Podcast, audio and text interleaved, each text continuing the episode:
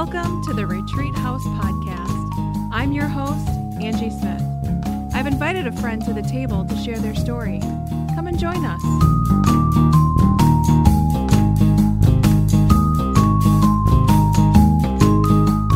Welcome to the table. We are continuing our series on spiritual formation, and this week we are talking about the theology, the theology around spiritual formation.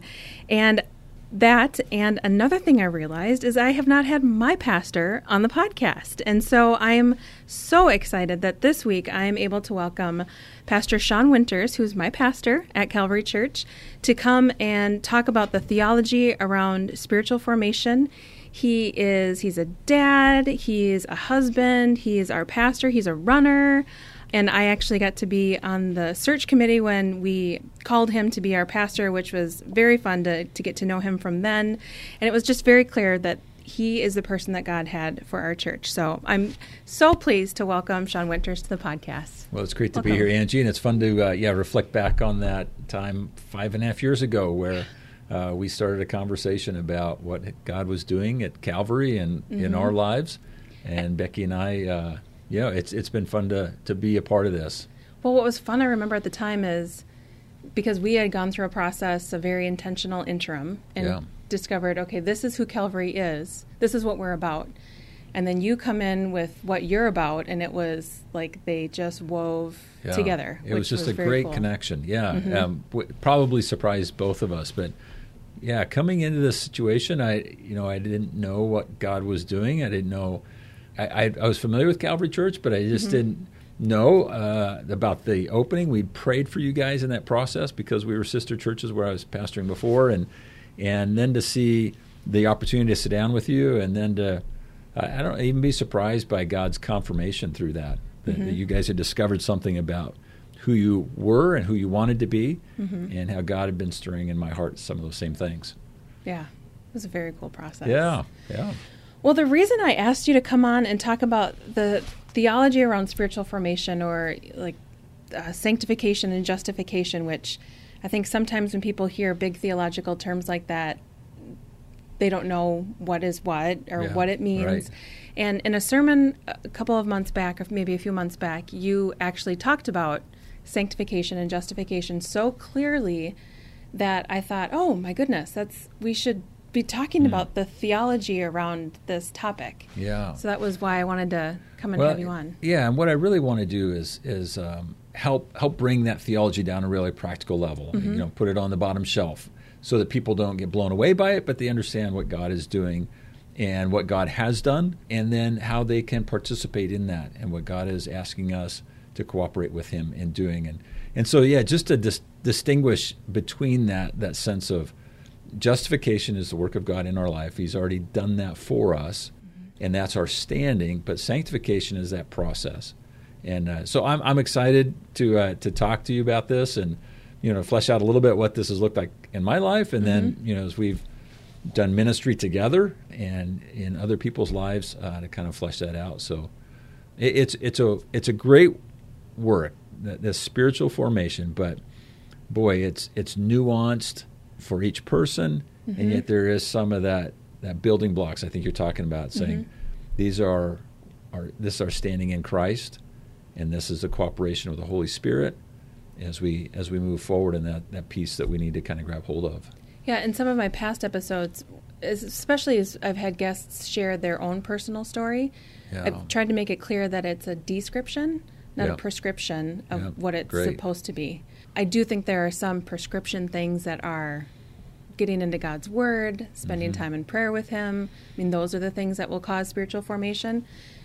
But sometimes for for individuals, sometimes that path looks a little yeah different. No, that, that's really good. I, I, think sometimes we don't pause to see the difference between those. We often mm-hmm. take our, our, our description and make it a prescription for other people, mm-hmm.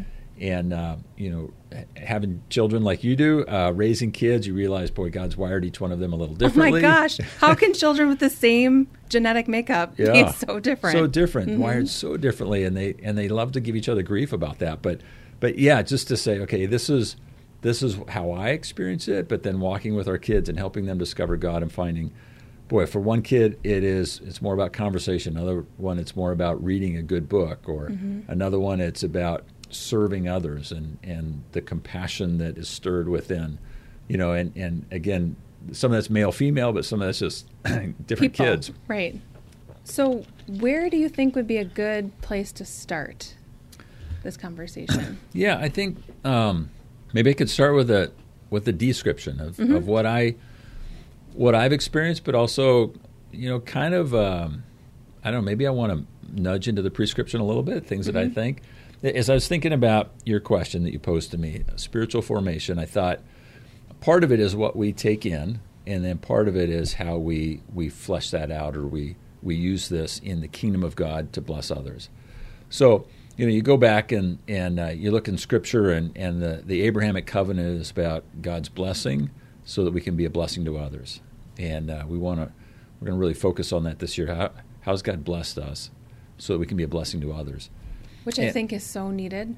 So needed. I the way that I've at least for my own life or kind of the way that I've seen the church, the greater church, is that it's a lot of consuming Mm-hmm. and not a lot of action. Like almost like the church is obese and needs to get out and exercise. Yeah, A little bit more. That's right, and and you can be on the other side too, where someone who is trying to do an adjustment to that Mm. says, "Hey, we need to go, go, go. We need to serve, serve, serve," and and and doesn't get the nourishment they need for their own soul. Mm-hmm. And so I think that's some. Then there's burnout. Yeah, some of that Mhm. balance Right. that, that you want to bring in this retreat house idea is, is we need to we need to tend to our soul, but we need to make sure that it it plays out into how we live life. And so for me, it's been this challenge of say, how do I take in the Word of God?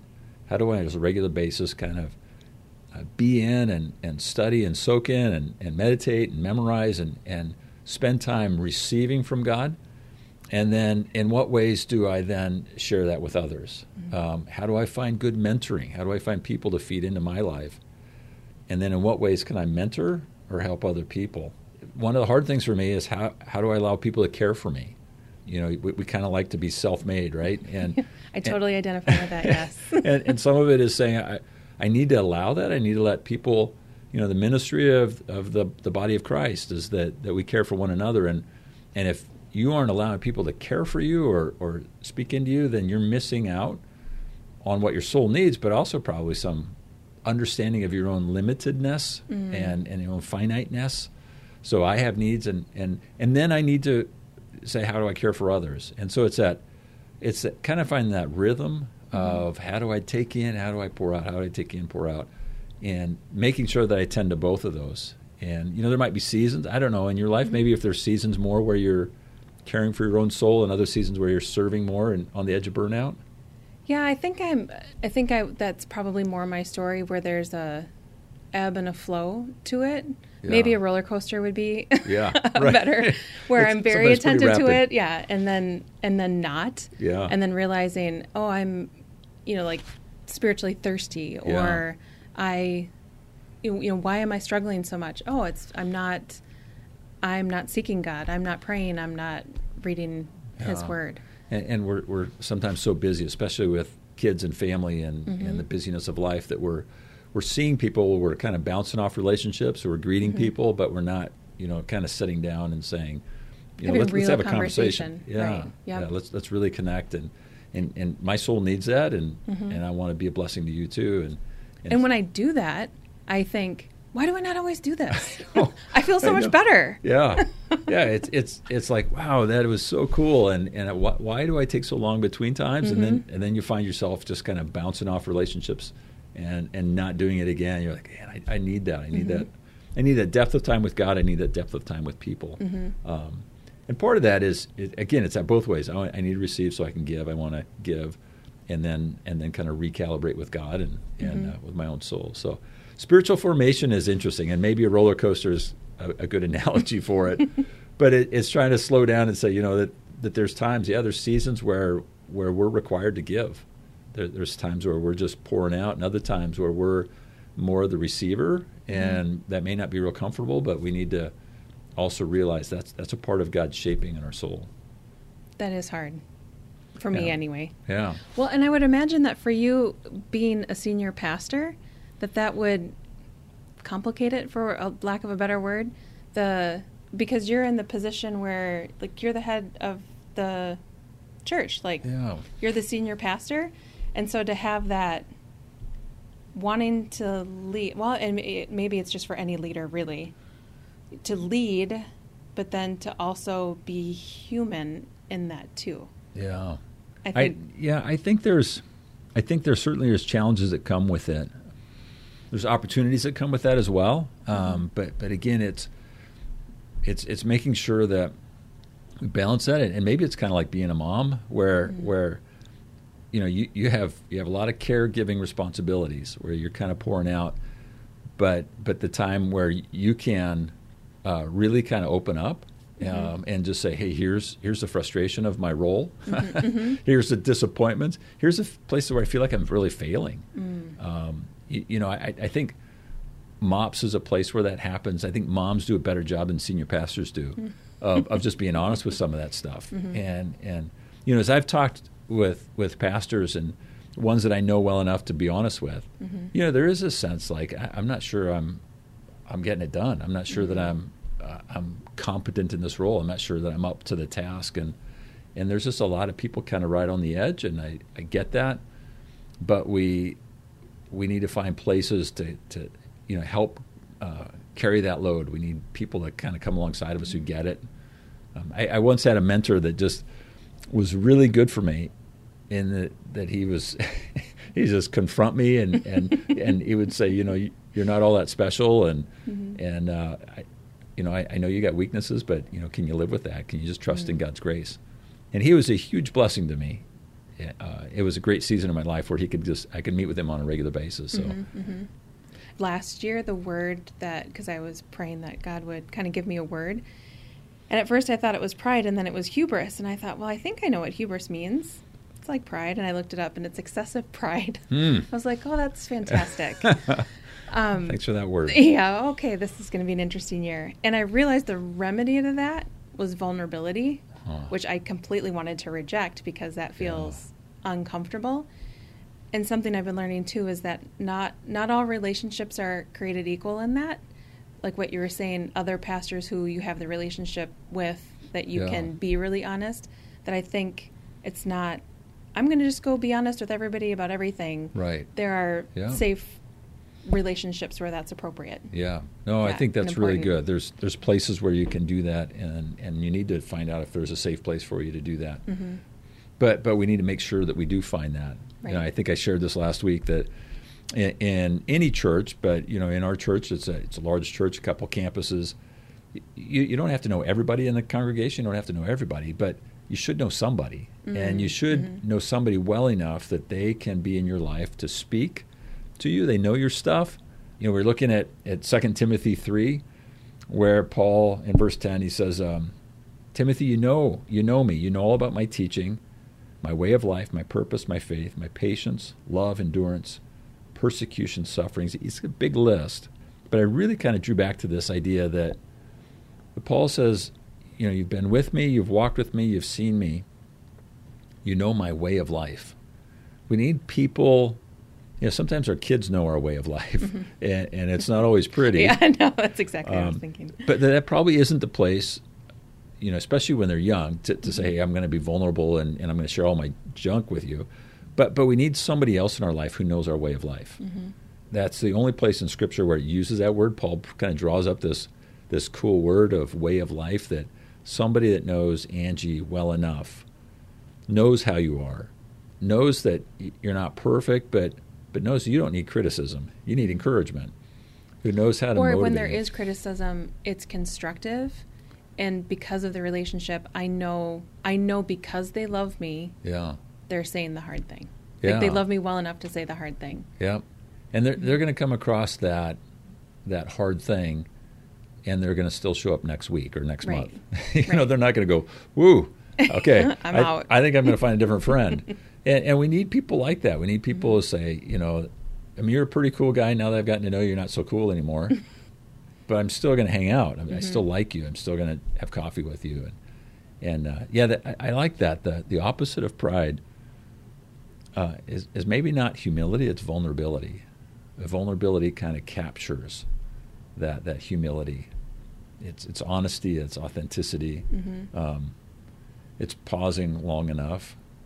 In um, I, I usually use this passage for premarital couples in Genesis two twenty four. This is the first wedding ceremony. It says, you know, for this reason, a man will leave his mother and father, be united to his wife, and the two will become one flesh. And it's a phrase that's picked up in Matthew 19, again in Ephesians 6. But verse 25, we don't often talk about. It says that the man and his wife were both naked and they felt no shame.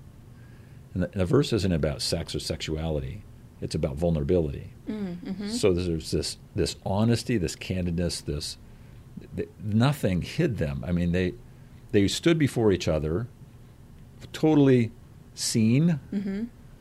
Exposed. and without yeah exposed and without Mm-hmm. shame you know we get the joy of as married couples of being sick together or sick on different days and you know struggling with fears or struggling with insecurities and, and we're before each other but man we want to be in a place without shame Mm-hmm. you know it's it's to say that I, i'm going to yeah i'm going to be exposed in this relationship. And by god's grace i'm going to be loved. And, and that kind of relationship is a gift that you know I, I don't think we always have but i hope that we have and i hope that the people are listening. If they don't have that that they can find that. Mm-hmm. boy pray about that. We need we need people in our lives who who know us well and who still love us but don't you think you also need to be that person right Right. right. Mm-hmm. who who says i'm gonna i'm gonna love the unlovely Right. I have a great example of this. I was sending a text message with a friend. We were texting back and forth, and she said, I'm so sad that when our kids were dropping off for a ministry thing Yeah. here for snow camp. She said, I'm so sorry that we didn't get to talk more. You know, I miss seeing you. And I hadn't responded yet. And then I got a text from my husband, and I thought I was responding to him, and I said, Okay, nope.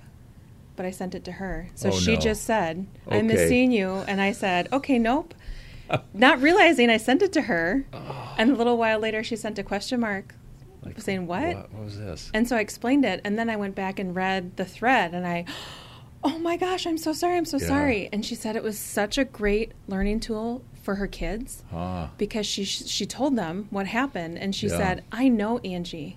huh, I know that this is not what she meant. And so I'm going to give her the benefit of the doubt huh. and I'm going to ask her about it. Yeah. Which I'm so glad she did. Yeah. I felt so bad. But boy, those are those are two gifts. I'm going to give you Yeah. the benefit of the doubt, Mhm. which which happens maybe too little in our culture right, Right. now. Given the benefit of the doubt, and secondly, I'm going to ask. hmm You know, that, that felt that felt kind of painful, but you know, I know her better than that. What's Right. going on here? hmm You know, I mean, there's always a chance you're like, listen, I'm just too busy, and you blow her off. But that's not Angie. That's not who I know. And so she, so she was willing to ask the question, and, and Right. uh, boy, In the midst of a sting. That's right. I mean, you know, phone conversations they say is you know like there's like 20 percent of conversation because you can't see hmm hmm you know everything else in the in the in the conversation, and boy, text is probably you know like two percent. Right. You can't see any emotions, you can't see any body language, you can't get tone of voice. You Mm-mm. just get the message. boy, it's it's fraught with danger of misinterpretation. it is. Yeah, when Paul talked about my way of life, you know, I mean, I, he threw some things. He said, you know, you know what my purpose, and, and we can be purpose-driven people, and that's great. My faith, boy, that's great. He, you know, he talks about patience. You know, my patience. Paul doesn't always strike me as the most patient guy. I I think there's a story behind there that'd be fun to find out one day. But but he he matched that right up next to love. You know, my patience. Probably could say, you know, my impatience. hmm You know my love for you. You know my endurance. You know the hardships, the persecution, sufferings. And then he challenges them in his spiritual formation. You know, hang in there, go deep with God. Don't don't get distracted. But again, it's based in this this relationship. He said it's based in what you've walked with me, but it's what we've seen God do in our lives. hmm Right? We're not surprised by hard things. We're not surprised that God is still active and working. And we're going to encourage one another, kind of spur each other on there. And there's something so powerful like when you were talking about your mentor that you met when they were in their 80s Yeah. that uh, the first time I heard Jill Briscoe speak, and she was 80 something, and she picked up her Bible and she said, It's all true. I, I've lived this. I, Hmm. I can tell you that it's that it's all true. Yeah. Which is, I mean, Timothy walked with Paul, but for Paul to say, it's worth it. I mean, Yeah. for him to be where he was and say, Like keep going. It's Yeah. worth it. I know it's hard, but keep going. Yeah, and, and just very similarly, I mean, Second Timothy, he, he talks about this might be it. Like I, I feel like life is coming to an end. He's in Mhm. he's in prison again. This is probably his last letter that he wrote. He's coming to the end, and he, he does that. He holds it up. He says, "This is worth it. This Mhm. is you know all Scripture is God breathed, and it's profitable or useful in your life. Um, it'll teach you. It'll rebuke you, which isn't comfortable. It'll correct you. It'll train you in righteousness. Yeah, and boy, the joy of having. Yeah, I had, I had a friend tell me that you know we all need mentors, and, and really we can have sometimes we can have mentors that we don't personally know, Mm-hmm. and he even said we can have mentors that maybe are no longer alive. We read a great Mm, book that just mhm. shapes us. We, we need mentors. We do need people in our lives that can speak to us, but you know, Jill Briscoe from a distance, Right. or you know, other leaders that I've had in my life from Or a like distance. Tim Keller. You Yeah. quote Tim Keller a lot. I do, and and uh, yeah, it's always been a distance. I was within 25 feet one time, Mhm. like as he's speaking, but he was behind a mic, and I was just sitting there taking notes. But yeah, I, I just I just think there's something about those men and women who set great examples. The the 80 year old was an older woman. She was probably you know five foot two, and just this quiet lady from small town Minnesota. God had taken her kind of around the globe Mm-hmm. doing and having significant impact for the kingdom of God from this little farm girl. And then she came back to Minnesota in retirement and was pouring into local church. And even in her 80s, she was she was uh, mentoring young college girls for Jesus Mm. Christ. And on the side, she would take me by the by the elbow and say, "Shawn, here's some thoughts." and, and boy, it was just it was gold. And uh, you know, she is she's in heaven with her heavenly Father now. Mhm. And um, but what a what a legacy of faith. Mm-hmm. So, yeah, we can be we can be challenged by all kinds of people in our in our faith walk. All right, Yeah. so we're looking at spiritual formation. Mm-hmm. So let's talk a little bit. Paul talked about persecutions and hardships. You know, I think it's probably something we came across as kids. The idea that sometimes we grow the most in hard times, but nobody wants hard times Right. you know, I, I think that's that's a significant part of everybody's story, and, and yet, uh, let me ask you this: Mhm. How do you how do you grow through hard times? Like, what do you do in the midst of that struggle that helps you be formed by it for God? The, the first thought I have is when my mom died, Hmm. and because God could have healed her, Yeah, but He didn't. But He could have. yeah. And what do you know? a faith statement, it's a, significant faith statement. hmm So what do I what do I do with that? And there was one part of me that felt like, well, God, I'm not really sure that's what I signed up for. I'm not. I, I don't know. And then I had a friend, Kathy Solomon, say to me, when my mom died, she said, "Look for God. He's going to show up, Hmm. and if you don't look for him, you might miss it. But Hmm. he's going to be there." Yeah, And it made me think of Elijah in the crack when Yeah. God didn't come in the big storm or the loud or the wind. yeah, He came in the whisper of the wind. yeah. And if Elijah wasn't still and watching, he would have missed it. And so it was the, for me, actually, at that time, it was hanging off of the faith of other people Yeah, who just kept pointing me to God, back to God, praying for me, saying hard things but that were true that I needed to hear but I was but they were safe I could wrestle Yeah. with things and could say the things that you're not supposed to say because they don't sound nice or you know I had someone say uh, that you know it's okay to be angry with God and to go to Mm. God with your anger because he can deal with that hmm and so I think in answer to your question, it's it's the wrestling, it's a, it's staying in relationship. yeah, When we were going through infertility, I remember asking uh, my friend Becky, who had also dealt with infertility. I said, "What do you do when you get so frustrated? You you're just you're just so angry." Hmm. And she said, "I tell God that I'm angry." And I thought, "Oh, you yeah. you stay like, in is that okay to do? Yeah, Yeah. and and you stay in. Re- what I saw was that she stayed in relationship with him yeah. she didn't cut and run, which is kind of my default that all this is hard, so I'm just going to cut Mm. and run. So, so in that Elijah example, that you know, is the idea that Elijah caught a glimpse of God. Mm-hmm. Mm-hmm. So in the midst of losing your mom and people giving you good words and encouragement, Did you He get a glimpse up. of God? He showed up, Uh, and if I if I hadn't been watching, yeah. I mean I probably would have missed it. What did but that glimpse look like? I knew you were going to ask that. Uh, She told me to write it down, and I didn't. It was friends that flew in from Colorado for my mom's funeral. oh, It was people letting me be where I was yeah. in my grief. We were remodeling our house. We were doing a major, major remodel of our house at the time, yeah. and we were right in the middle of it.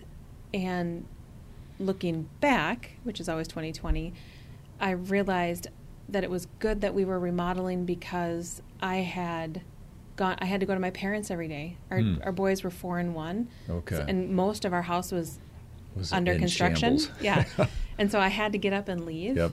And so, So a couple I- things that didn't allow you to cut and run. Like Right. you had to be in your parents' home, Mhm. and so friends were with her. there. Yep. And friends were in your. That's really Mhm. cool. I think, you know, it is interesting how God God works and God moves, and you know, he cha- people challenge you to look for it, and then He sent He sent signs of His care, hmm um, which is just really cool. Because he always shows up. Yeah. He all. That's the one thing I've learned. He will always show up, and if we're not looking, we might miss it. Yeah.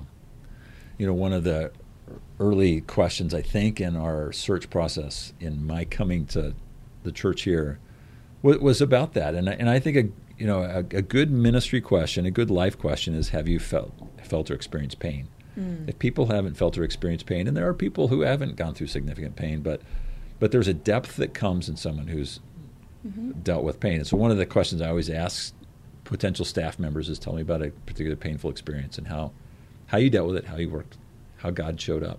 Mhm. And there was a there was a story that Becky and I walked through just an experience in our first church coming out of Bethel Seminary, went to Kansas in the small town, small church. I was the associate pastor, it was a two pastor church, and the senior pastor fell into moral failure, had an affair within the church. And Mm. boy, this small, independent, non denominational church was in chaos. And Right. and I remember calling a mentor friend of mine down in Texas and uh, telling him the story, saying, "Here's what happened. What do I do?" And you know, he kind of gave me a strategy. He was a counselor, church consultant, and he gave me a strategy for how I dealt with it: leadership and the senior pastor and caring for and confronting sin and all of that. Gave me this great, great outline, and I just paused. I remember after writing all this stuff, and I asked the question. I said, um, "Matt, can I just leave? Like, can I just get out of town?" hmm like you've laid out this huge and this is going to take a ton of work and it's going to be painful it's going to be hard and can i just leave?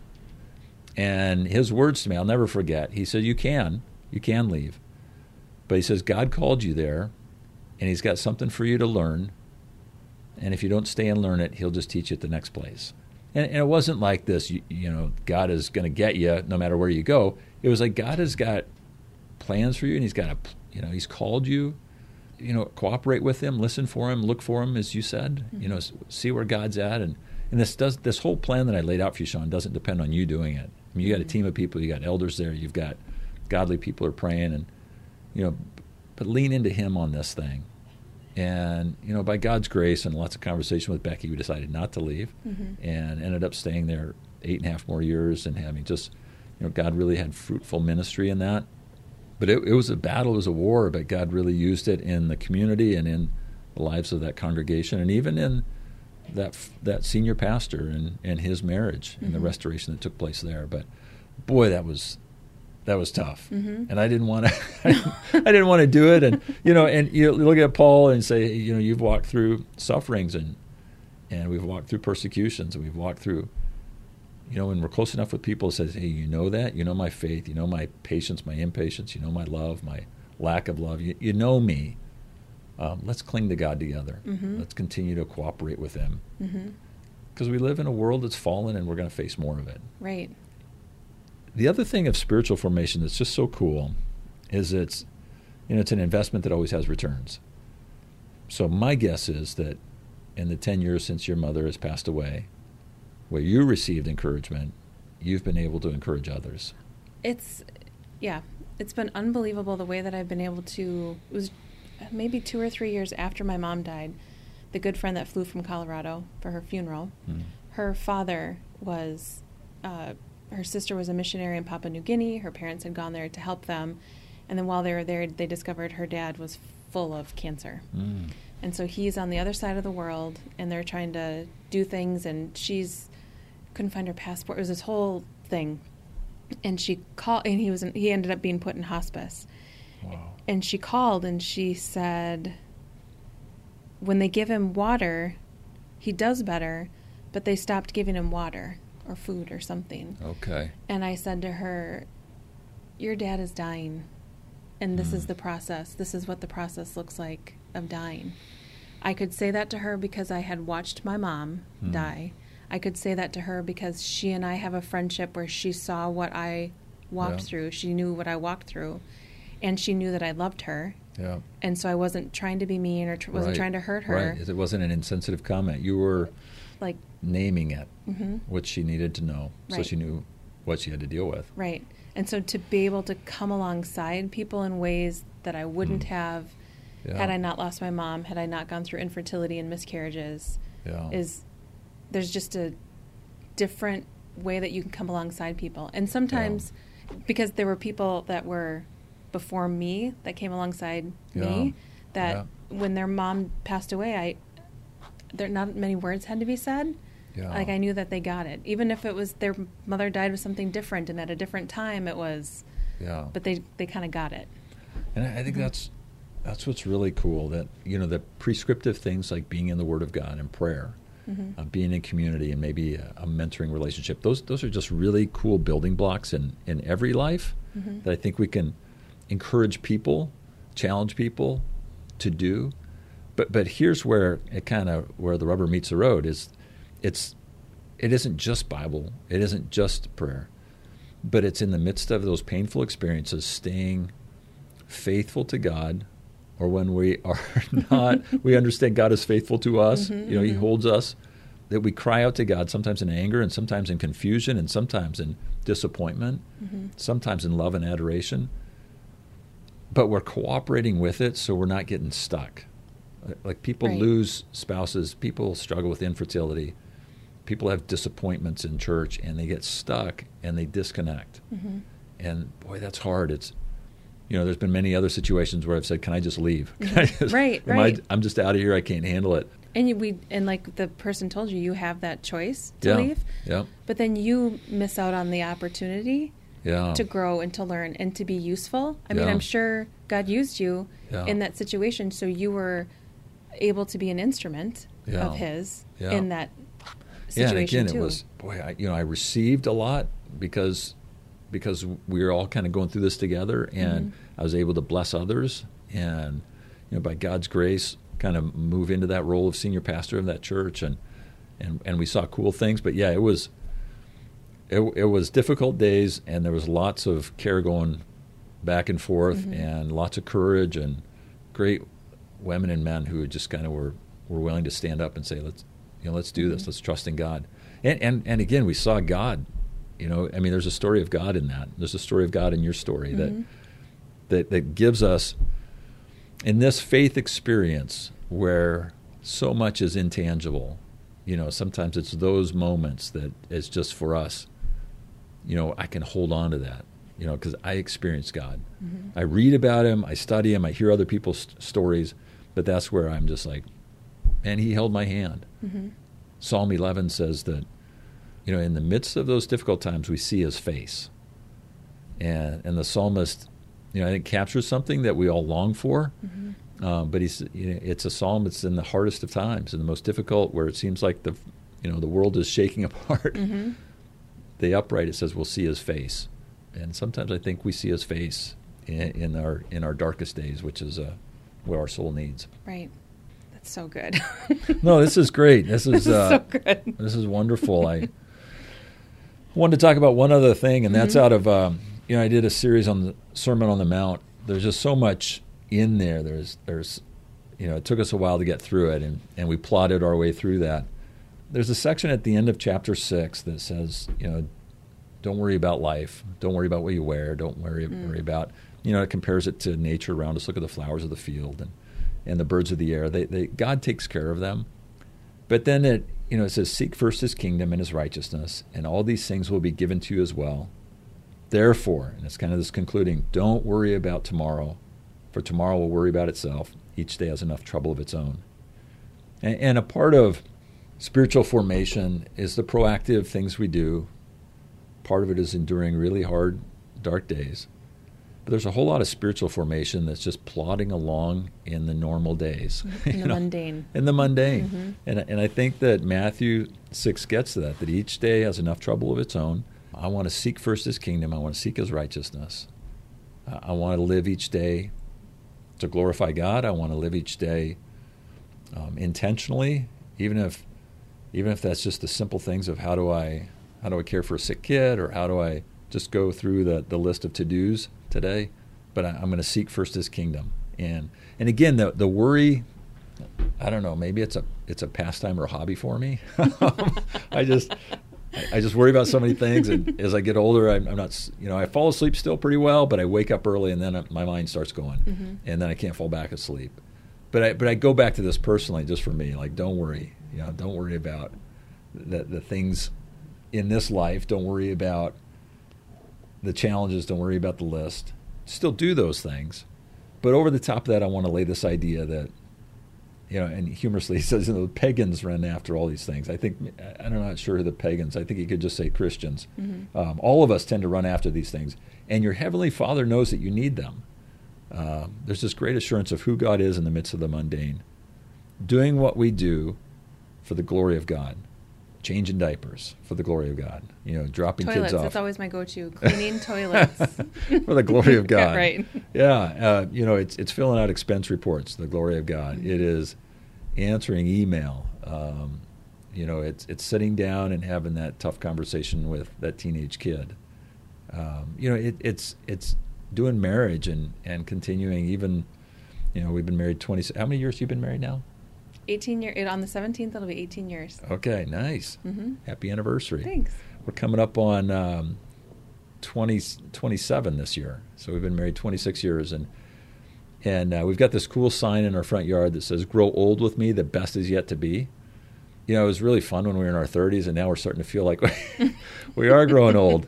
And the sign, you know, the, the paint is rubbed off the sign, but there's a, there's a sweetness and there's a challenge of, say, how do we make this good for the long haul? Mm-hmm. The best is yet to be. It just doesn't happen. It takes intentionality mm-hmm. and uh, continuing to find ways to date my wife and continuing to listen well to Becky and all the good wisdom that she has, and you know, doing life together. Yeah, it, it's it's a good thing. But but we'll get back to that. You know, don't worry about tomorrow. Uh, seek first His kingdom and His righteousness. Yeah, one of the things that I learned in that preaching class I took was that it's that God. It's always God first. God is always initiating. He's always there for us. Hmm. And so when we're seeking Him first, He's already there. Hmm because I think it's easy to get into, well, if I do this, yeah, then God will do this. Yeah.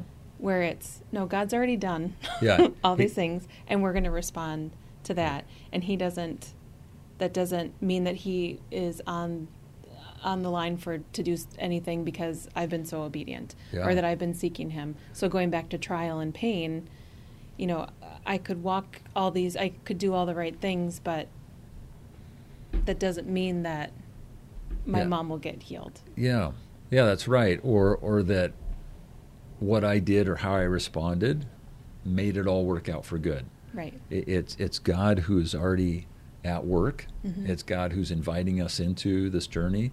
Um, yeah, it's it's like we can run after so many things.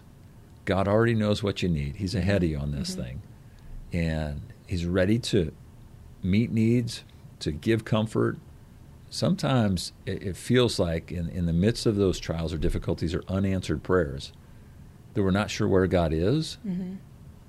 And, and, that's the hardest part. You know, we, we read, hey, God knows my needs. Uh, my needs are kind of, mm-hmm. bl- you know, blunt here. I, I, I right. need. And, and yet we don't feel God answering that. Or in the mundane. Yeah. Where it can seem yeah. maybe like he's silent, like, okay, I'm changing the seventh diaper of today. Yeah. Like, where is. Yeah. I mean, how many times do I have to clean this? Mm-hmm. You know, mm-hmm. whatever it is, or how many mm-hmm. times do I have to make this this soccer run, or whatever it might be. And and yet there's this this part where we maybe it's that 2020 hindsight you talked about, where we mm-hmm. look back and we see that God was God was in that. Mm-hmm. So I read an article, and this is this is uh, just kind of fresh, and I I reviewed it just this last weekend, and I thought, um, you know, oftentimes we don't focus enough of, of this idea of being in Christ. There was a conversation that happened between a, a young mom and Eugene Peterson, and, and this young mom was, you know, she was trying to do seminary, she was trying to do kids, and she was trying to do life, and she's like, I just don't have enough time for spiritual formation. I don't have time to read the classics. I don't have time. And he said, What what are you what are you disciplined in? What's the area that you're most disciplined? And she said, I, have got a an infant with acid reflux, and it seems like whatever we put in comes back out, and so I'm spending. The thing I'm most disciplined about is is nursing my daughter. And he said, do that to the glory of God. Mm. But right now, whatever you do, you do it in Christ.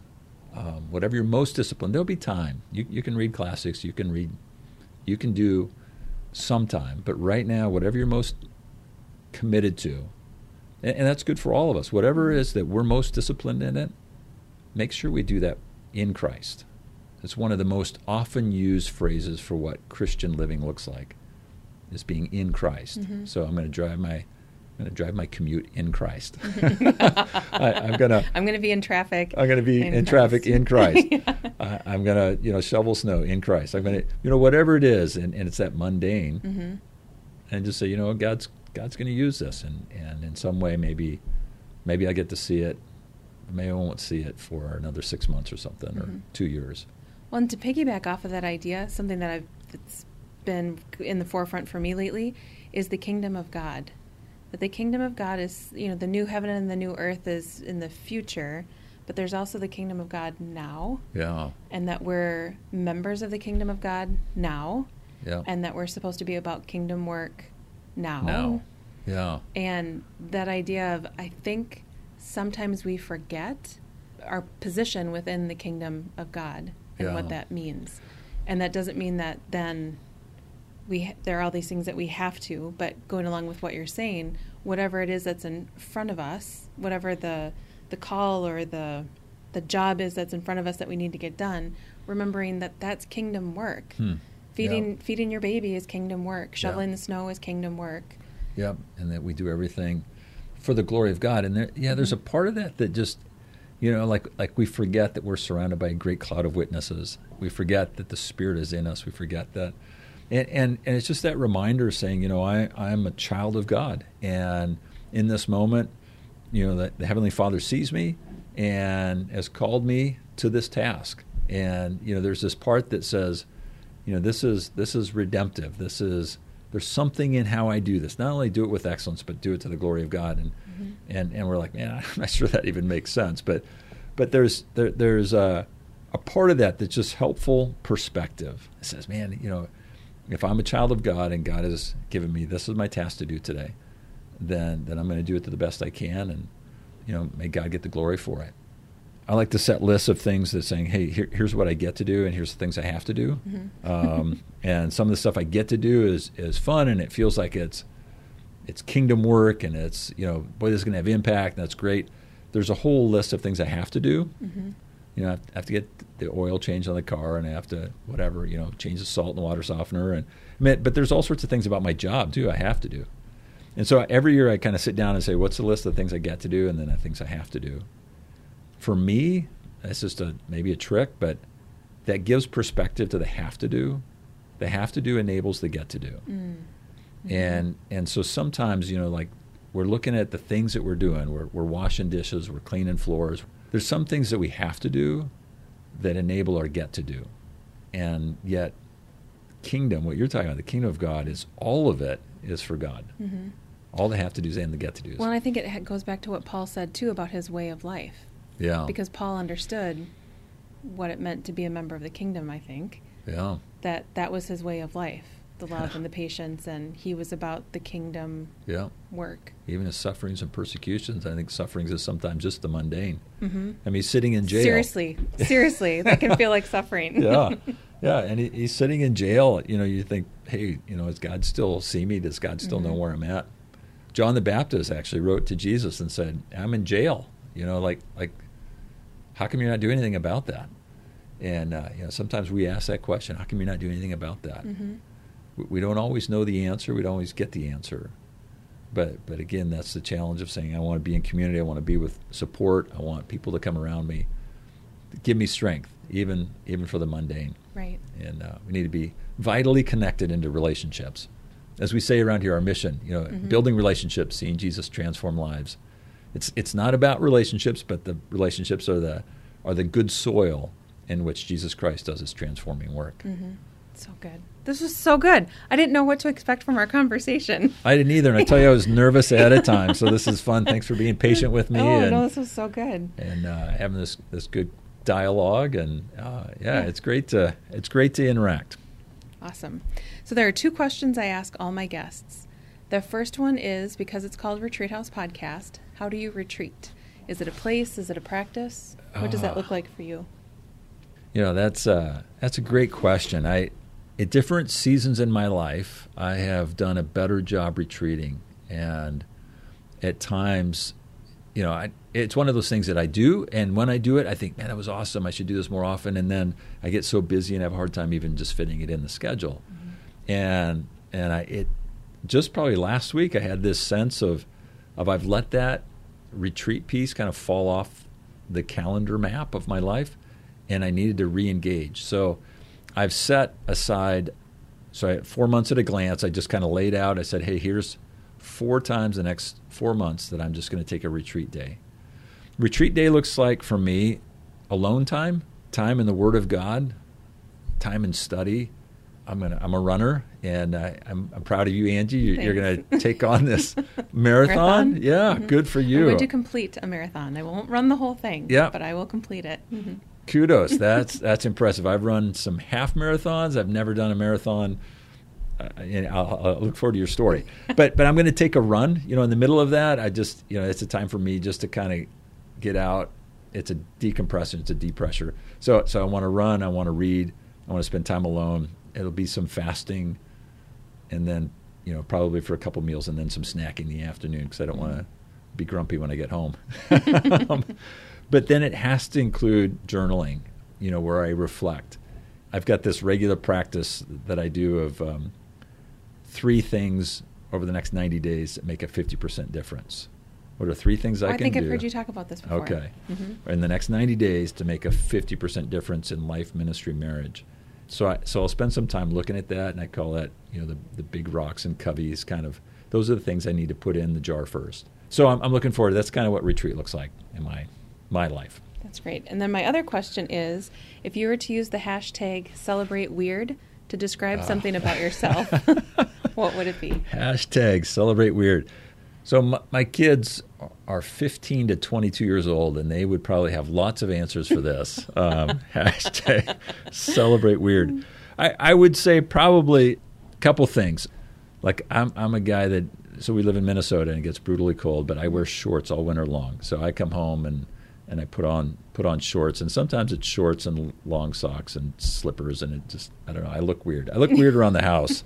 I, my wife, my kids tell me to change before f- friends come over. I'm a huge college basketball fan. I love the Jayhawks, mm-hmm. and and it's just kind of nutty. My wife like you know asked me the question just the other day. We've been watching Jayhawk games for years together. She asked me the other day. She goes, "Do you think you get a little too into this? a little bit too passionate?" I'm certain I, I I'm balanced, but I think I'm hashtag celebrate weird. Weird. Yeah. That's funny. Um, Todd is not a fan of Duke. Oh, good for him. Yeah, Yeah. I'm and not. the- e- well, I like Krzyzewski, but I'm not a. Yeah, I I'm think not the anti-Duke. late '90s. Some things went down with bad refs or bad Yeah. calls or something, and so he's never been a Okay. fan. And he isn't like stereotypical engineer, so not like super emotional, not like Okay. highs and lows.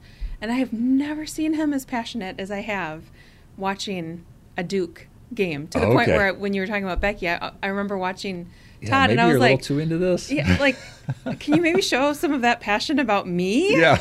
and not basketball. yeah. Wow, I'm just so up, so down, Yeah. so all over the place. But yeah, Oh, no, that that's fun. I I um, I enjoy college basketball, and it's something that we kind of share as a passion as a family, and Mm-hmm. and um, yeah, it sometimes gets a little weird.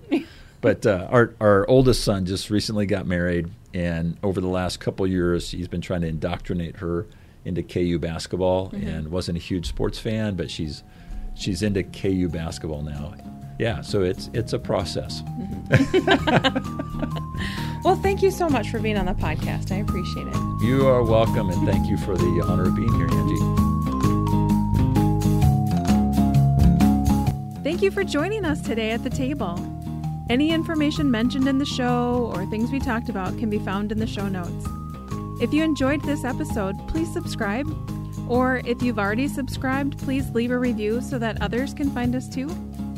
If you want to keep up on what's happening with Retreat House, you can find us on all the social medias at, at Retreat House Podcast. If you want to keep up with what's happening with me, you can find me at, at Angie Smith MN. We'll see you next week at the Retreat House Podcast.